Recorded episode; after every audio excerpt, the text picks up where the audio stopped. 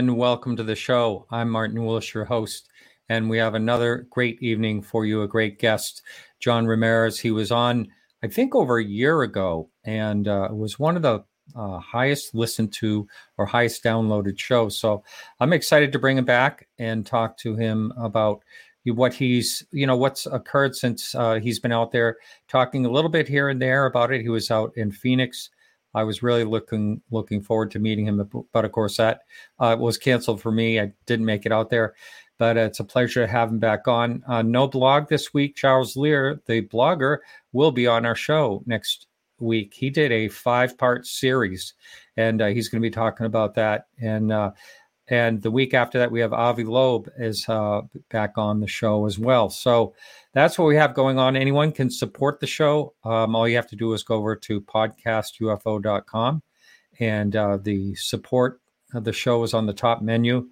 And uh, anyone can do that for just a couple of dollars or more a month, and greatly appreciated. We appreciate everyone that listens to the show, everyone that watches the show. You know, I was looking uh, recently the other day, and there's 2.4 million podcasts. It seems like they have grown like crazy since COVID happened. Um, I think when I started this, it was, I want to say, uh, it was under a million back uh, over 11 years ago.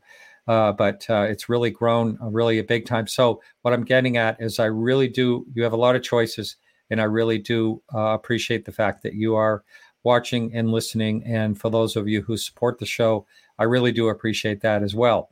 So it's time to bring in our guest. Welcome back, John. Uh, Martin, thanks for having me back on Podcast UFO. It has been a long time, and I yeah. truly wanted to speak with you in person uh, back at the International UFO Congress that was held in October. Right. I heard that went really well for you.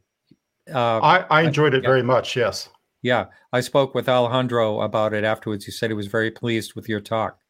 So, I, and I want to touch a little bit on that. But first of all, for the person that didn't catch uh, uh, you on the show last time, if you would just kind of go into a nutshell of your background. And uh, I know you're in the Navy back in the 70s, and then you got into uh, intelligence. I believe it was was it 1984 to 2009, the CIA. And uh, so, if you would just give your your background, and then I'd like to jump right into uh, what's going on. Um, since we last spoke? Uh, sure, Martin. Uh, when I was in the Navy uh, in the 70s, I was in a field called electronic warfare. And that job was primarily to defend the ship uh, using electronic jammers and other techniques that we had, such as chaff rockets, as well as collect and intercept signals from our adversary ships that might be out, out there and identify them as either threat or non threat. And that led to a career in the similar field at CIA, where I was a SIGINT officer for the Central Intelligence Agency. So we think of NSA as being the SIGINT agency, and they are the primary SIGINT agency, but CIA has a very capable uh, SIGINT capability uh, ourselves in the service of uh, certain of our own operations. Technical collection operations uh, was a field that I was in uh, for CIA, as well as the analysis of, uh, uh, for lack of a better term, threatening radars from our adversaries, primarily uh, Russian. And uh, so that led to um, some exposure with how the Russians were reacting with their radars toward what we would today call UAPs. And so they had radars that were able to uh, detect these objects out in space and uh, because of their interest, um, then we became interested in what the Russians were seeing and how they were evaluating these objects. So I didn't know too much about uh, what we did in the country because uh, CIA is prohibited from collecting intelligence in the country. Uh, that's for other departments and agencies of the government, such as the FBI or now uh, Department of Homeland Security. But we're primarily a foreign intelligence agency. And so we did know that the Russians were very interested in the UAP topic and used their uh, sensors to collect against them. And that's how I got into um, the entire field. But I never had any kind of uh, NDAs related specifically to UFOs. I did not know about the exploitation of these UFOs that may have occurred. Uh, but later on, uh, but just putting pieces together from FOIA, I was able to read not only between the lines, but behind the lines. And I was able to surmise, I think, rather accurately of what was going on during that time.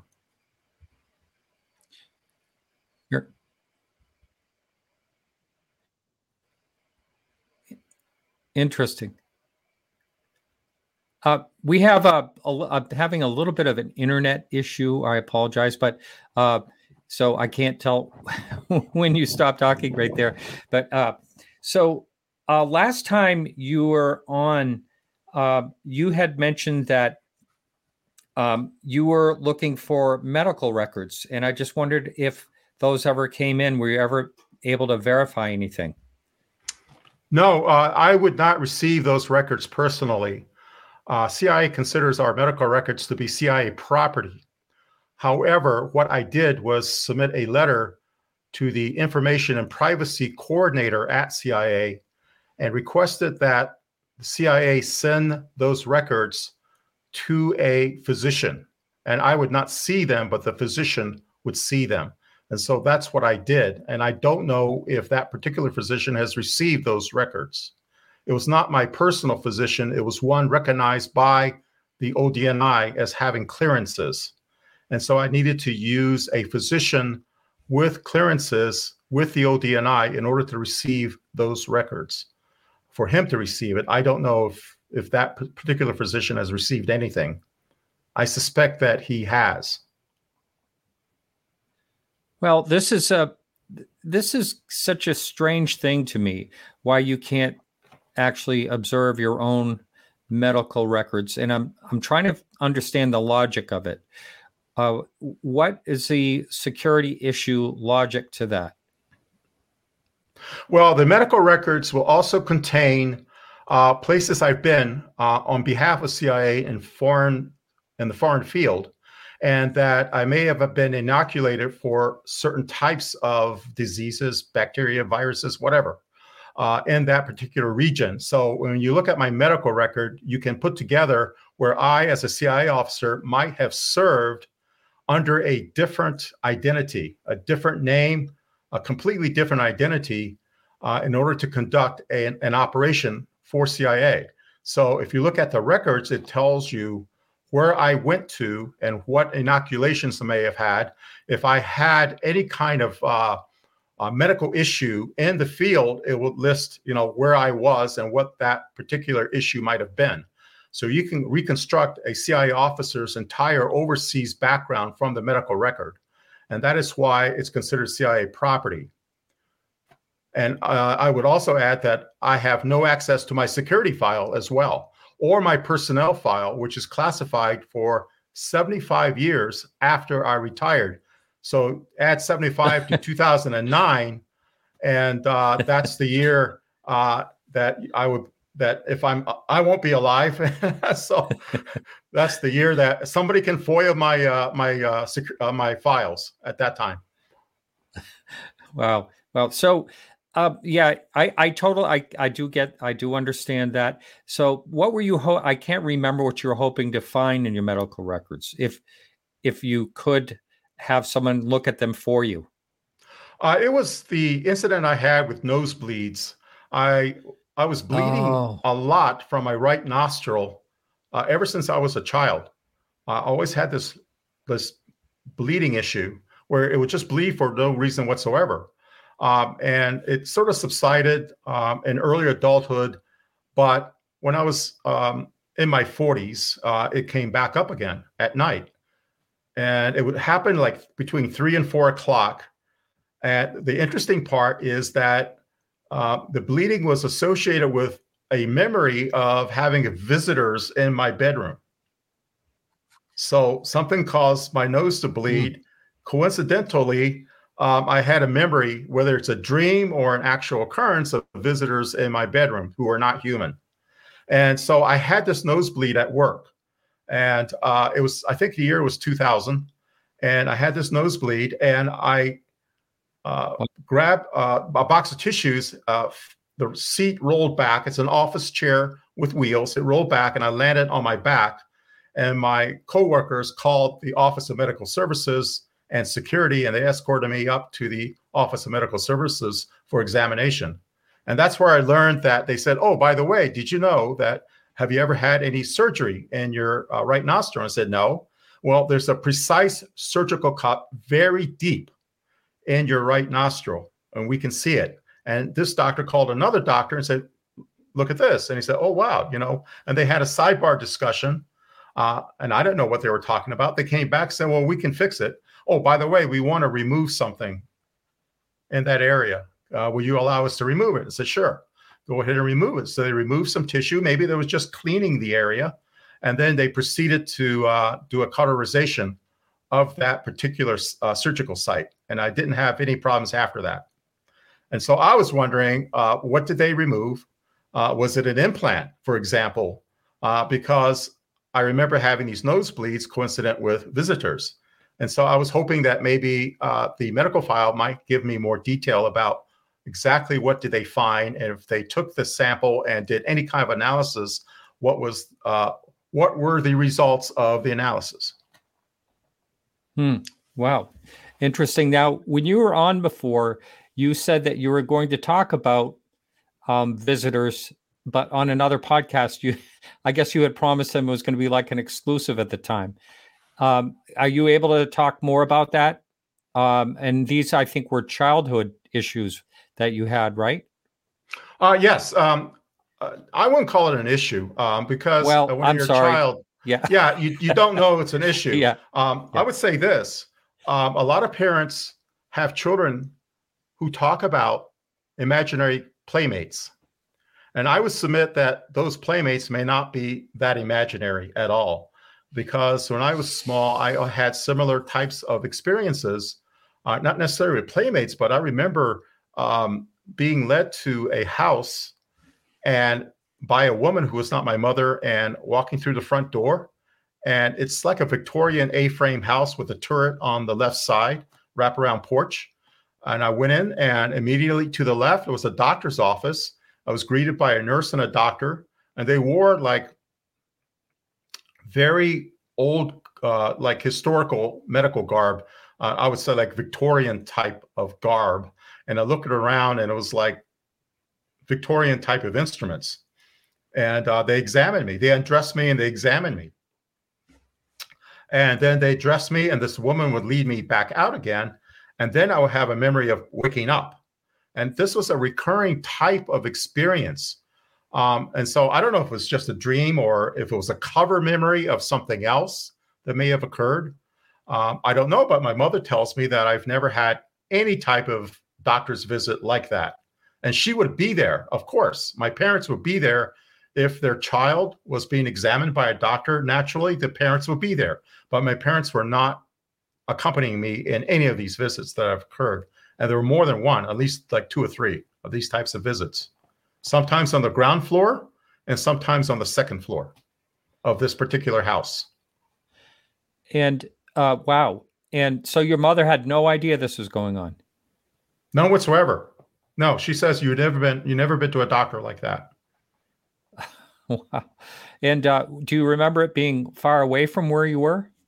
I don't know if there's any sense of distance. Uh, I just do know that uh, at the time I lived in the town of Petersburg, Virginia, which is about 25 miles south of Richmond, Virginia, on uh, US Route 1. And so, directly 25 miles south is the town of Petersburg. And at that time, they had uh, many antebellum homes, uh, homes built after the Civil War and in the early Victorian, early 1900s period that looked like those types of houses that I saw. And so perhaps it was like a cover memory for me that I would like recognize that type of house.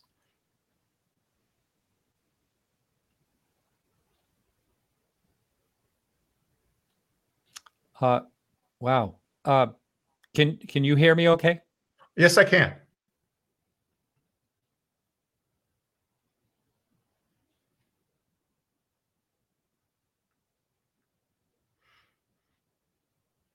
And I would go on. Um, Another experience I had was uh, being in a uh, department store, a five and dime, as we called them back then, and seeing a book that I opened up, and on the lower left corner of the book was a um, diagram or a drawing of two humans that were like primitive humans, like cave dwelling humans, lifting up a baby, and above the baby was a two saucers, one of them shining a light on the woman who lifted up this baby. And the message there was that um, um, this is where you came from. We made you. This is who you are. And I asked my mother to um, buy the book. I went and got her, and it was no more than not even a minute, and the book disappeared where I laid it uh, laid it down to uh, have it purchased. So I couldn't find the book at all. But I clearly remember that drawing.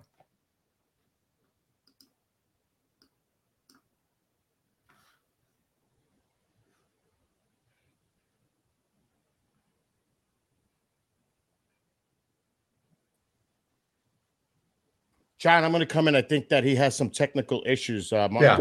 some technical issues. Um, I'm just going to read a couple of the questions that or comments that are coming in from the chat room. Sure. Um, it says here that well, you already mentioned how old you were when this happened, correct? Uh, I was a, about six years old. Yeah. And someone else mentions, I wonder how this relates to Jacques Vallée's control hypothesis if you have any opinion of that. I don't know what I I am probably the worst read person in ufology. I don't know what that is. Actually, I don't read a lot of ufology books because for me, I experienced the phenomenon and I don't need to read a book to explain it to me. I, I know what I've experienced. So I don't know what that that means. If you could explain it to me, I can respond. I'm actually not familiar. It was just a comment that came in. But I do want to ask you because uh, a few days ago, they came out with a proposal, a fiscal budget for the UAP underwater uh, mm-hmm. research. Mm-hmm. And I saw a number of 650 million. And one of the things that caught my attention in, in this document is the protection for whistleblowers that are possibly working for uh, intelligence agencies or contractors and giving them, I guess, more protection of being able to come forward without retribution from within the intelligence committee or contractors. Have you heard anything? Are you familiar with any of that? And what would your opinion be of that? I, I I'm not familiar with the Navy's budget requests for UAP research, so that's news to me. Uh, I can say that the overall intelligence budget, that is um, from the Title 50 side, that is the civilian intelligence budget, controlled by the Office Director of National Intelligence, um, it's unclassified that it's like 90 billion dollars. And on the military intelligence side, it's much less than that. It's um, well, actually, I, I, misspoke. The entire budget is about 90 billion, and about uh, 60 billion goes to the civilian side, and 30 billion goes to the military side. This isn't the defense budget. This is the defense intelligence budget. Um, so out of that, perhaps um, there is money set aside for the Navy. Um, as far as whistleblowers go, the Whistleblower Protection Act has been on the books for quite some time. It's nothing new. Right. What they wanted to do is enhance the ability for whistleblowers to come forward so that they can redress their grievances more effectively. And so they're not be ignored. So now it sets time limits that uh, it's not that uh, a whistleblower can come on um, podcast UFO and spill all the beans. It, it doesn't allow for that. What it does allow for is that the whistleblower can go to his or her own uh, management. And if the management does not uh, address the issue, then that whistleblower can go to the inspector general of his or her department or agency. And if the inspector general does not satisfy the whistleblower in addressing the grievance, then the whistleblower is actually free to go directly to Congress. And the directly to Congress didn't exist before. We were prohibited from contacting members of Congress. We would have to go through the Office of Legislative Affairs or Congressional Affairs in each of our uh, respective agencies uh, and departments. But now the whistleblower can go straight to Congress and report something that um, might deal with not necessarily UAPs, but just a waste of money, um, corruption, you name it. Um, that can be brought up to Congress. John, I think the problem is that it's bipartisan. I truly believe there is a bipartisan congressional opinion that they want information from the agencies. Mm-hmm. And the agencies are reluctant to give them anything. They it seems even classified in a classified setting, it seems like they're reluctant to give it to anyone involved with Congress. And I don't know if this has to do with leaks um, or looking at them in a certain way, but this could be an, a way for those individuals, like you just mentioned, to approach Congress directly to come forward because they're not getting they're not getting the information that they want mm-hmm. from the agencies. Mm-hmm. Yeah, uh, the Whistleblower Protection Act doesn't necessarily uh, address the NDA issue. That's in a separate part of the uh, Intelligence Authorization Act for fiscal year 23. Uh, it does address the NDA issue, uh, but there is, I wouldn't call it a loophole, maybe I should. But um, what it allows is for people with information regarding UAPs of non human origin that those NDAs are, for lack of a better ter- term, null and void, mm. that they're now able to come forward with information about UAPs that are truly non human, non terrestrial in origin without retribution. And then that aligned with the Whistleblower Protection Act, that's like a like a two-fisted punch, you know, a little bit more strength for those individuals. I count myself as one of those individuals.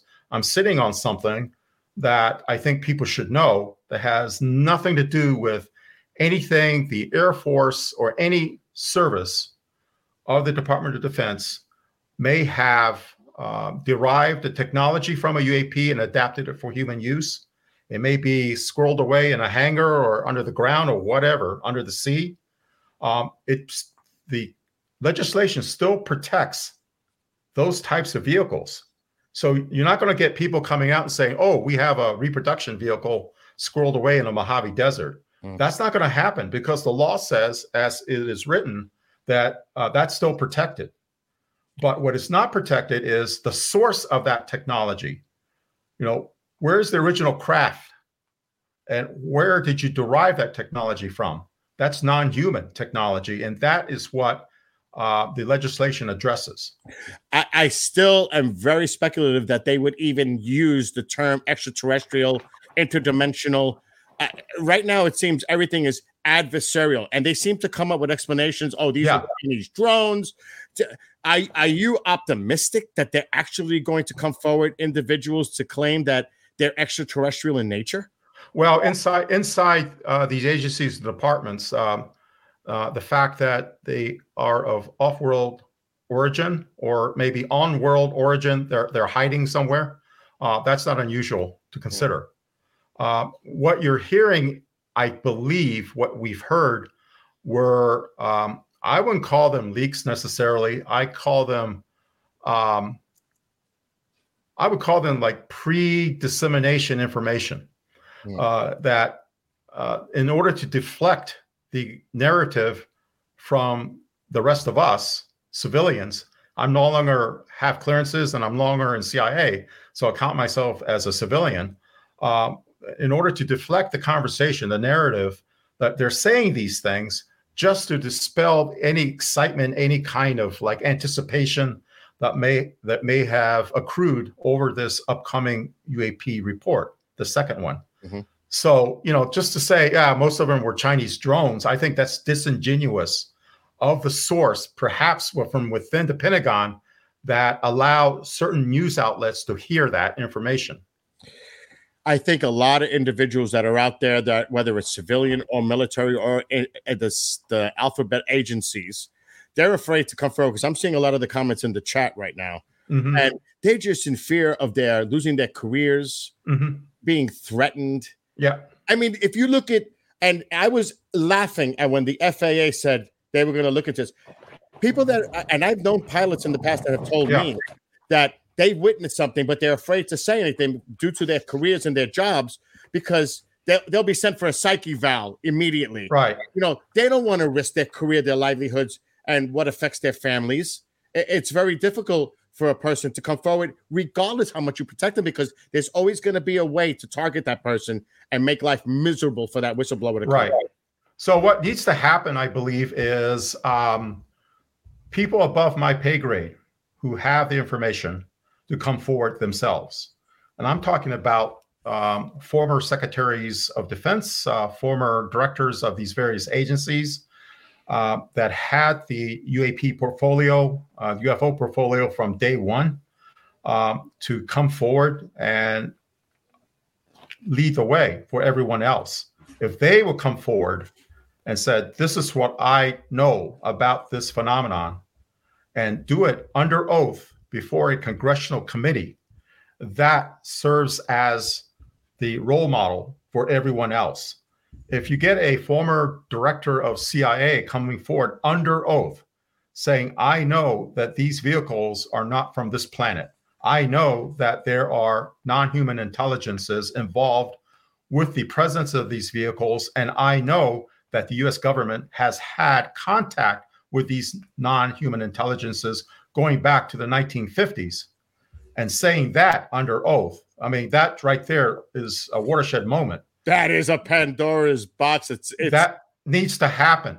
Now, whether that will happen, my guess, as good as your guess, I don't know. But I'm hoping that that is what would happen because having a GS 15 like me or GG 15, um, the Department of Defense uses GG versus GS.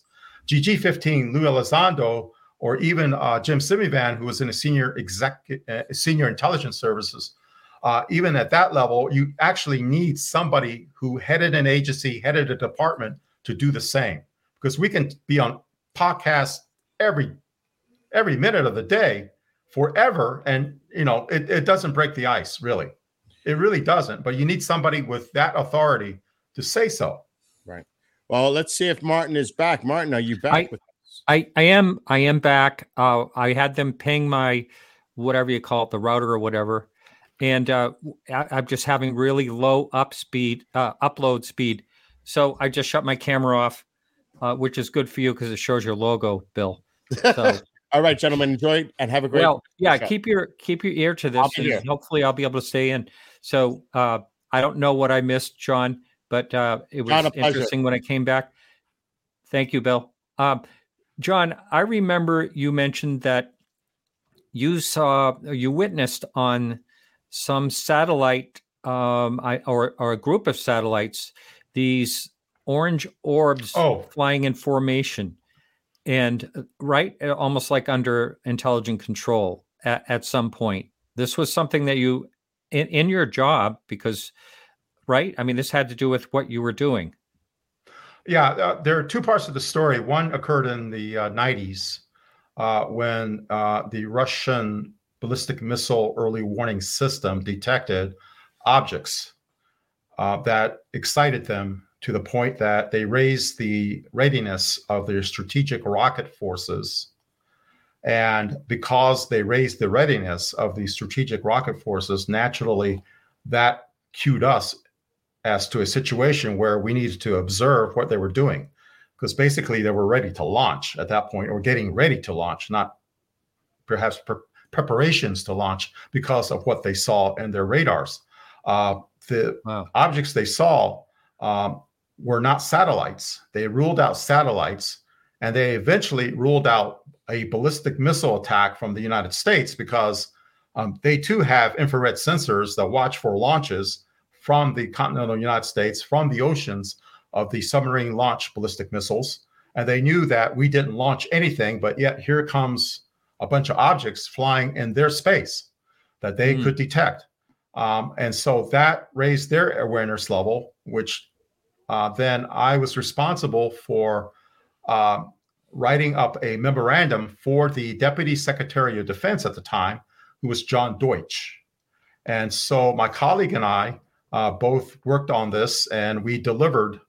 Um, I was the principal author and we delivered the uh, memorandum to John Deutch's briefer. Of course, these principals, they get briefed every morning as to what happened uh, within the last 24 hours, and they are have the opportunity to ask questions of the briefer. The briefer will come back to the agency and then queue up the subject matter experts on whatever the question might deal with. In this case, it was the ballistic missile early warning system and what they detected. And so I was able to deliver that memorandum to John Deutch.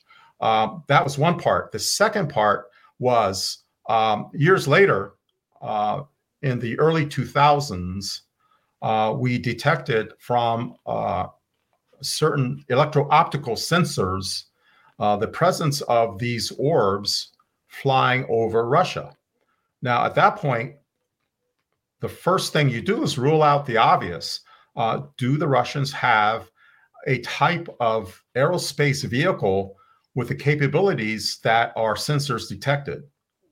And so, what we did, uh, my my branch, uh, we were uh, analysts of uh, very advanced Russian aircraft systems. Mm-hmm. And some of these aircraft systems carried something called plasma stealth generators that could actually create a plasma field around that aircraft as it's flying in order to hide itself from our radars. Wow. So they had that technology. Um, and so we ruled out that it was plasma stealth generators. And uh, I would say that, you know, at that point, um, ruling that out, uh, it then went to other agencies to rule out what they thought it might be. And it was necessary then to convene a working group of what we call the interagency working group. And for us, it would be like the big five sisters uh, NSA, CIA, DIA, NRO, NGA, National Geospatial Intelligence Authority, uh, to convene together along with our contractors um, and to meet on this as to determine what was it that we saw now, in Russian this, space. Mm-hmm. When this happened, and you know, I do apologize for the uh, issues here, not being able to be up there on camera. Uh, but when this happened, did you, uh, would the United States or s- some uh, organization um, in the that you would contact actually contact the Russians and say something like, uh, "We are we have no idea what these. We realize these aren't yours. They they aren't ours. Uh, we have no idea what they are." I mean, is there any type of work like that, or is that all just uh, like because of the Cold War, nobody talked to anybody? Well, this was after the Cold War. Uh, this isn't the Soviet era. Uh, what I described before in terms of radars uh, being able to detect these objects. Uh, that was during uh, the Russian Federation period of the 90s. So the Cold War I was see. over. Yeah. And this was also um, in the early 2000s. So there was no Cold War. It was over.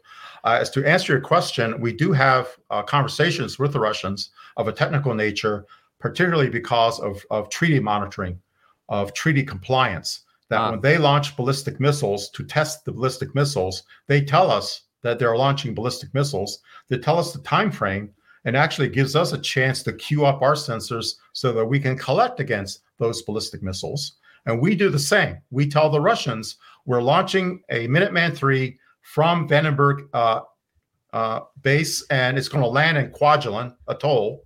And so they are queued up that we are also conducting tests. This is to prevent an accidental nuclear war. Um, so we do that. As far as UAPs, if it deals with a sensor system that is extremely sensitive, that would be used to um, monitor uh, the Soviet military uh, advancements, for example, uh, we don't want our adversaries to know what those capabilities are. So I would say we would not uh, tell the Russians that we detected UAPs over your territory. But having said that, uh, it's no secret, it's not classified that there are things known as agents. And these are foreign citizens who we hire in order to spy against their own government. That is what a true agent is. And so, assuming that there are agents in our employee, uh, sometimes they tell us what their leadership is concerned about, and that's how we know uh, that you know they are concerned and they have detected it. So there's no need for us to tell them what they already know. And so, mm. through other means of collecting uh, intelligence, we know that there is a heightened interest in UAPs in Russia. And of course, uh, uh, George Knapp uh, went over there and gathered a lot of documents. I, right. what are they called? Thread three documents. I, I, I don't know the no, correct nomenclature, but these documents show that there was an interest in the entire subject back during the Soviet era. And so that's the best answer I can give you. I mean, I don't think we needed to tell them what they already knew. Hmm. Hmm. Wow. Um, so I'm sure since you left, um, which was in 2009, I'm not sure, but I would guess that there'd be a lot more of these type of things detected. I mean, you have no way of knowing this, right? I, I have no way of knowing it. Um, what I know is what uh, was released in the preliminary assessment, the unclassified preliminary assessment that was uh, actually put together in a hurry uh, for public consumption. Uh, mm-hmm. that's why it was so poorly written, in my opinion. Uh, CIA officer did not write that because we wouldn't write that poorly. Um, hmm. it's just a little, little mm-hmm. dab at the Department of Defense. Um, but uh, there were like 144 objects under study by the UAP task force, of which one was a balloon, and three of them uh, must have been Tic Tac, Go Fast, and Gimbal. So that leaves 140 unknowns.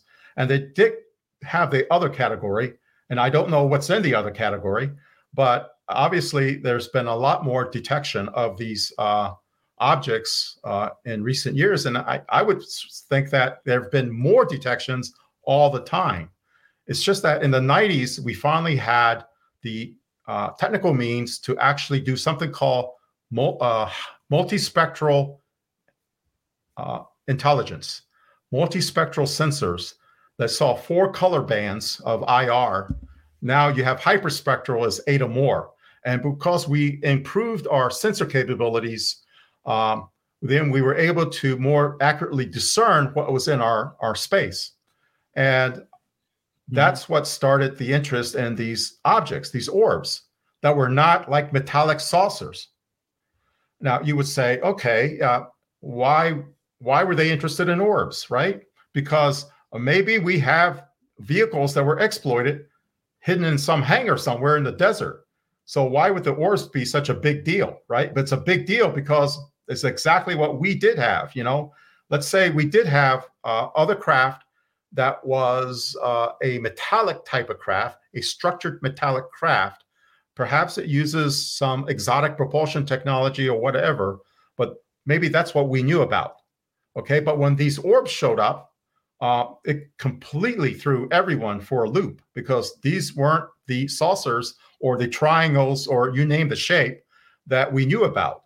All of a sudden there's these energy orbs and why are they here? Why are we detecting them? And why are they flying to use uh, the lack of a better term fly uh, in space in our skies in some type of controlled fashion? What is that all about and that's what started the interest in the orbs and eventually culminated in the working group that then ensued that when their job was finished that's title 50 the civilian side of the intelligence community title 50 Title 10, as Lou would tell you, is the Department of Defense Uniform Services side. And then Title 10 was AAWSAP. That went over to AAWSAP, and they they expanded their UFO study in terms of what the Department of Defense really understands, and that is uh, threats, threats to mm. our warfighters, and also weapons uh, that may be uh, arrayed against our warfighters. So you know, the W in AAWSAP stands for weapon, and the T in ATIP stands for threat. And that's mm-hmm. how the Department of Defense approaches things. But on the civilian side, we just wanted to know what the hell were they? How do they work? And why are they here? Um, and, and that's the focus of what the ORB working group did. And that information was then, I believe, tossed over uh, to AAWSAP. I, I can't believe that AAWSAP and James Lacatski did not know about that orb working group that preceded his AAWSAP uh, just by a few years. That must have been in the body of knowledge that AAWSAP was able to access. Why do you think there that that's really fascinating? Why do you think there's more? Um, it seems to me as far as we know, there's more encounters when it comes to the Navy than there is with the Air Force. And unless I'm getting that wrong, I believe that's that's what we know about. Well, let's go back in history. Uh, let's go back to uh, 1946, January 1st, 1946.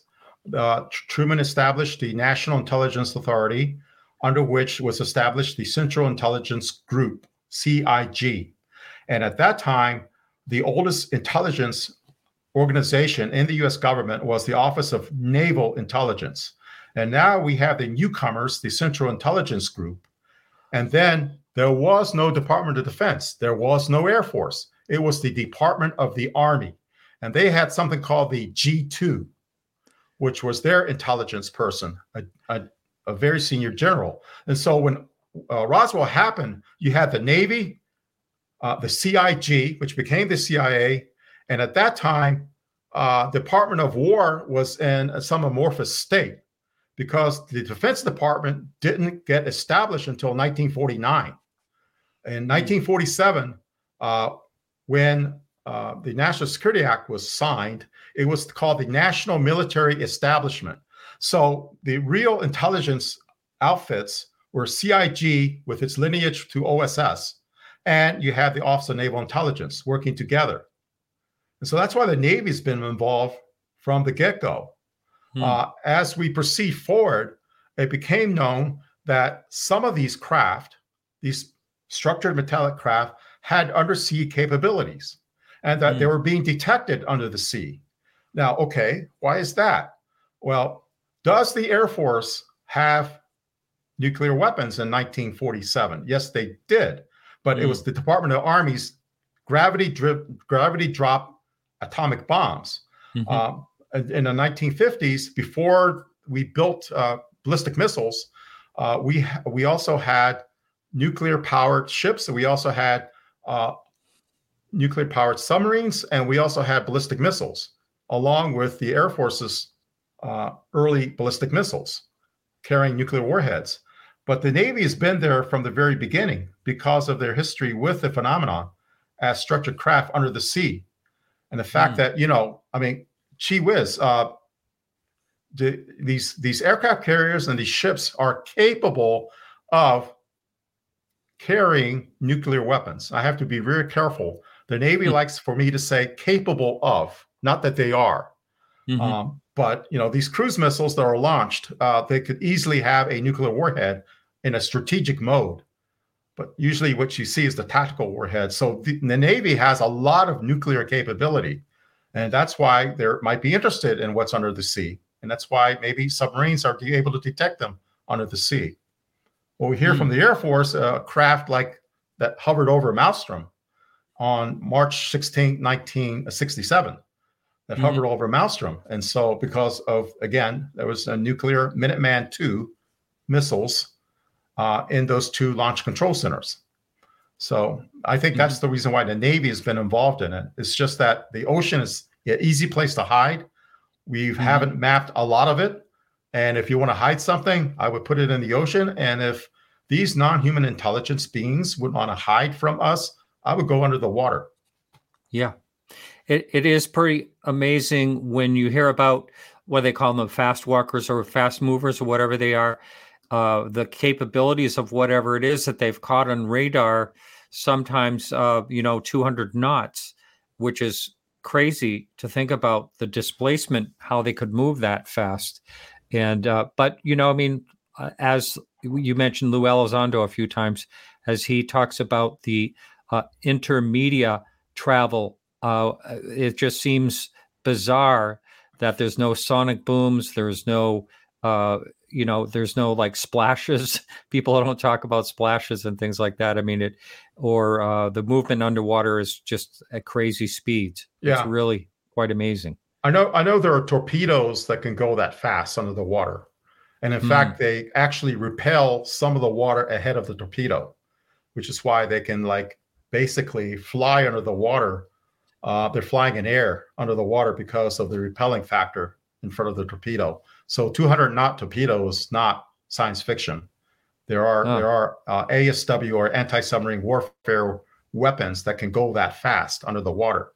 Oh, how about that? And have how long have those been known to exist?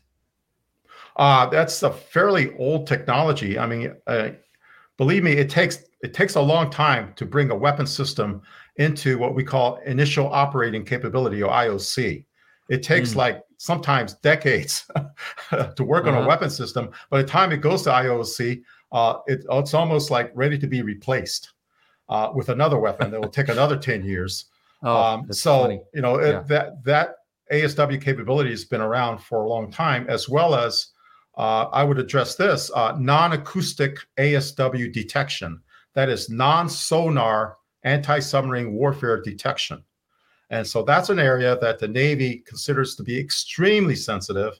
And I can't address it other than to say that there are ways to detect objects under the ocean without the use of sonar. And I'll leave it at that. And so, if mm. you're hmm. wondering how the Navy can find these things, or maybe if the Navy detected these things, uh, it's non acoustic ASW. And that's something that I say Wikipedia is your friend just wiki non-acoustic ASW, and you can read all about it. I wonder if anyone ever puts up classified stuff up there yes. anonymously. They do. I've read what I would think that needed to be portion marked, at least confidential or secret, in some of these Wikipedia articles. Yeah, because you you can kind of remain anonymous when you're posting things uh, in a roundabout way. I imagine. So yeah, that uh, they, but they could probably, the government, I'm sure, could figure it out if they wanted to track someone down. Here's an interesting question: If you were released from all NDAs, do you have information you are currently unable to share that you believe would radically change the general population skepticism of the UAP UFO phenomena? Uh, without saying what that might be, my answer is yes. As I said mm before, I, I do know something that I did share uh, with people authorized to receive that information in a secure location. And they concurred that they also know this information as well. So I wasn't telling them anything new. What that information might be, I can't talk about. But it would well, it would change I, your I sort of got this. I sort of got the same answer or a similar answer from Lou Elizondo when I asked I asked him that question.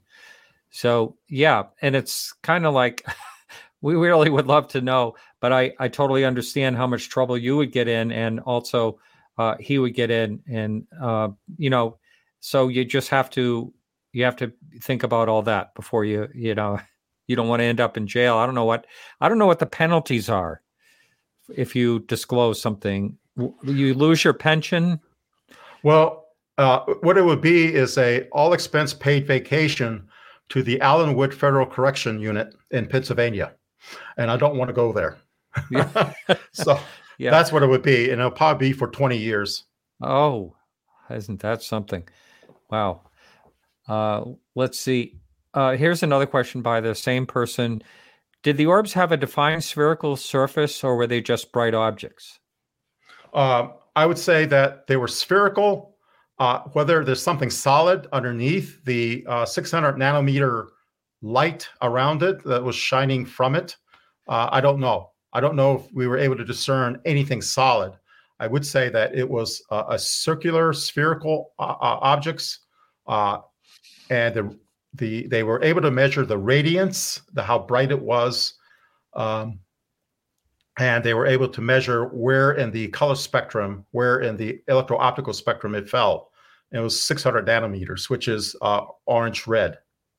So are you you basically answering this question? How does an orb show up on instruments or visually differently from, say, a metallic? You more or less just answered that question, right? Well, yeah, a metallic sphere would reflect uh, electromagnetic energy, uh, radar radar uh, wave uh, waveforms.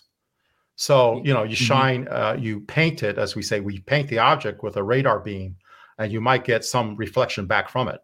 Uh, so that's how you know that there's something metallic, something that is able to reflect electromagnetic energy. Uh, having said that, that sometimes if you have a plasma field around that type of object, you will not get that deflection back, the reflection back, um, in a way that you can see it, but you won't be able to like track it with radar. There are ways to track these things using passive coherent location, PCL. That's another thing that Wikipedia is your friend uh, you can look at passive coherent location or passive radar. Where Mhm. uh, I'm of the age that I remember with our uh, TVs with the antenna on the roof, uh, that every time a plane would fly over our town, that the Yeah. TV would go all wonky for a while, and that's known as multipath. That plane was reflecting the TV signal, not only the TV signal coming from directly from the transmitter antenna of the station, but the signal reflected off of that plane back to uh, our antenna on the roof. And so, if you have Yeah. a lot of these receivers with these antennas, if you have something flying through that field of energy, you should get some reflections back. And the more receivers you have, you're able to then triangulate uh, and locate and track where that object might be going. And Hmm. so uh, that was something of interest to our uh, good friend, Dr. Ronald S. Pandolfi.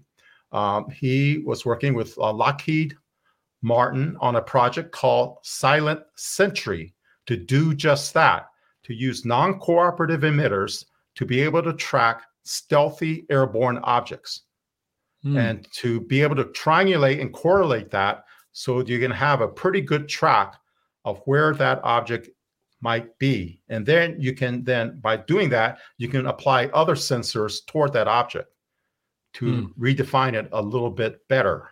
And that is the context that i met dr pandolfi at a meeting at the defense intelligence agency uh, the, it's called dia uh, d as in delta t as in tango dt uh, that's the uh, science and technology side of the DIA, and they they do MASINT, something known as measurement and signature intelligence, and that whole field is is considered a subdiscipline of MASINT, and that was his uh, interest when I uh, when I met him.